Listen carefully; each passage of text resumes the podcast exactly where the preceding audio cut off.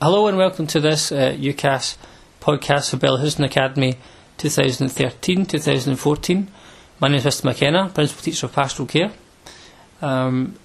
This year when you look at UCAS or how to do and what the story is, first of all I'd say not to panic. It's just an application form you fill in for a job or for a college or for uni, but it gets taken all over Britain and all over the United Kingdom.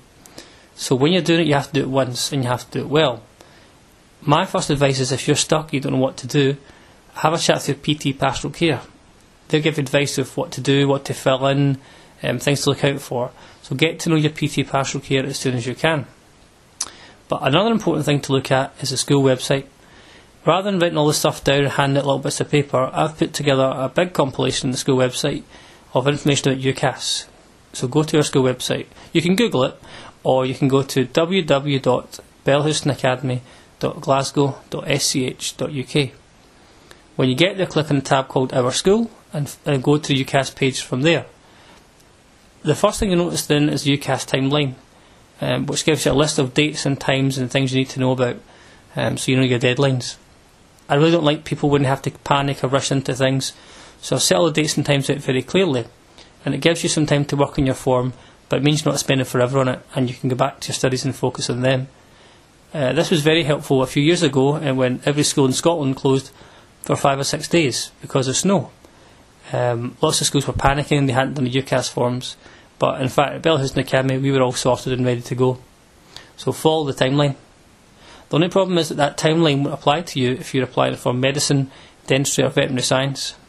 These courses need to have an early entry and early qualification, and if you're doing them, can you see your PT Pastoral Care as soon as you can, so that they know that you exist and you have a course you have to do which takes some bit more work and be ready sooner. Also, if you're doing these special subjects, medicine, dentistry, veterinary science, you need to do a special aptitude test called the UKCAT test. I've put a link to that next to the UCAS pages on our homepage as well. Have a look at that. It will give you a link of all special dates and times and stuff you need to know for UKCAT. And it will also tell you which universities require it and which courses require it. So have a look at our school website and it's all there. What everyone should be doing just now is logging on to the UCAS Apply website, so you can start off the process of applying for university.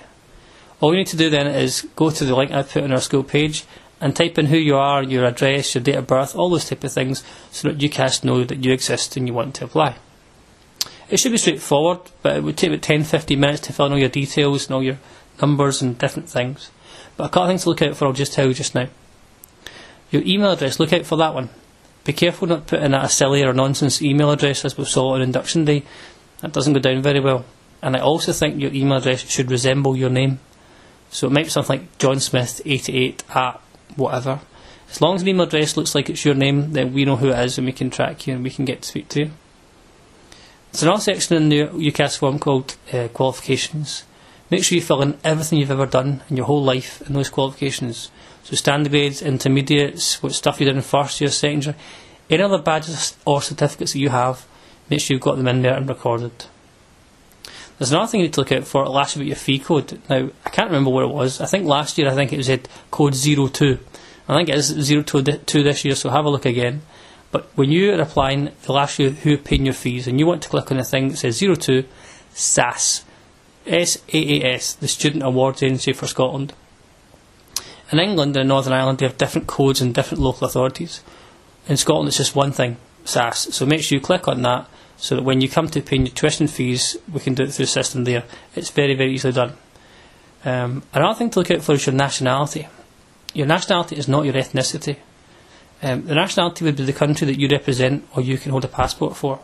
So although some people may have different ethnicities or dual nationalities or whatever, my advice is if at all you are considered British or hold a British passport, then you should identify yourself as British, because if you're an EU citizen with a British passport then the fee code should be fine, they'll look after paying your tuition fees, not a problem. If they consider you're a non-EU national they will maybe give you a tuition fee and it's a hefty bill. A few years ago a pupil identified themselves as being from a different country and I had to clear it all up that really they were British, it was just a mistake, so be careful in your nationality. When you're doing a UCAS form, they won't ask you what school you go to. They'll just say type in the buzzword for your school, so that way they know you're associated to the school. It's important that you are associated to the school so that we can look at it and track it. I don't want to say the word overview, but you know what I mean. The buzzword this year I'm not allowed to write down, and I'm not allowed to tell you, and I'm not allowed to record it. So I had to tell you in person. If you can't remember it, come and see me or your PT Pastoral Care. I'll give you a little clue in this podcast. It relates to the greatest football club in Glasgow and the latest addition to the Scottish Premiership. There's a little clue for you. Other things then is you'll get an outline of your personal statement from me and from the pastoral care team, and it gives you wee advice of how to get started and what kind of things to write. The timeline says you should do 1 or 2 versions, and that's true, you should. But if you're smart and you're wise, try and do 4, 5, 6 or 7 versions. It's better to do too many and get other people to check them. So if you're going to show it to PT Pastoral Care, then do that, but show it to your English teacher, or your mum, or your dad, or your coach, or your uncle. Get different people to have a look at it and go through it and check your spelling and try and give you ideas, hints and suggestions, so that by the time it comes to PT Pastoral Care, they're just doing a little couple of tweaks on it. It's not a problem. So the more people you get to your UCAS personal statement, the better. Get good advice from different sources on that one. Just be careful of one other thing though. If you are writing a personal statement, make sure it's your own work. Some people have got brothers and sisters who have been to university before, and they maybe just want to use their version or copy things off them. Please don't, or don't even take things from the internet, because if you do, UCAS have stored every single application and every UCAS personal statement, and they will check through all of them to see if you've copied it or plagiarised this. Now, 2 or 3 years ago we did have this in the school, and the person who was found to be copying, their application was deleted and they didn't go to university, so be careful not to do that. Other things to know is, I would say that if you're doing your timeline, you're following your details, get to your PT, PC, drop in them. Don't let them have, I don't want you to, you know, they have to chase you on the last day of term.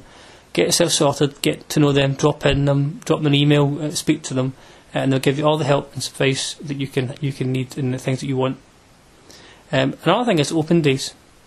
I'm glad to say that already some people have asked me about going to open days and I've let them go. If you want to go to university and you find an open day, it's a great thing to do in preparation and a good thing to put in your application form. But a few years ago someone asked me if I would give it a list of open days. Now, I will not be doing that. If you want to go to university and you have an open day for your place, then you're welcome to go, but you've got to find out where it is and when it is, and you've got to book in advance that you want to go to. So you check out where you're going to go to university, an open day, and then come and see your PT Pastoral Care in advance to give you time off to go and be at it. Make sure you do that in advance so you don't miss any attendance for your bursary or your EMA and all that. One other thing we need to do this year, and it will go in your application form for UCAS, is also about top-up. Now, we are very, very lucky to have top-up in our school, which is a preparation course for going to university. You do a lot of work and research to get used to being a university student. Not every school in Glasgow has it, and I'm very grateful to Rita Nimmo, who I met at a meeting, and I think I had to buy a few coffees for, to make sure that she would pay for it. And we're very grateful to have that, and we're grateful to Glasgow City Council for supporting us with that. When that course comes up, I'll tell you more about it and what you have to do, but let me tell you, it's a tremendously beneficial course for you and for the school, and that those people who do the Focus West top-up, 0% drop out of university. So that shows you that it gets you ready for going to higher and further education. So it's a really important course, and you'll hear more about that later. But I suppose that's a meeting and a podcast for another day. Okay, I suppose the end of that podcast is about now. What I would say is keep checking your PT Pastoral Care. If you miss meetings, if you're absent, if you do things well, it's your responsibility to catch up. You're an adult now, you're being responsible. We've got all the help pages and all this podcast and different things, but you've got to do it for yourself. With that, I'll just leave you and say thank you to all the Pastoral Care team, as usual, who are tremendous help and tremendous support, and I'll see you soon. Thanks a lot.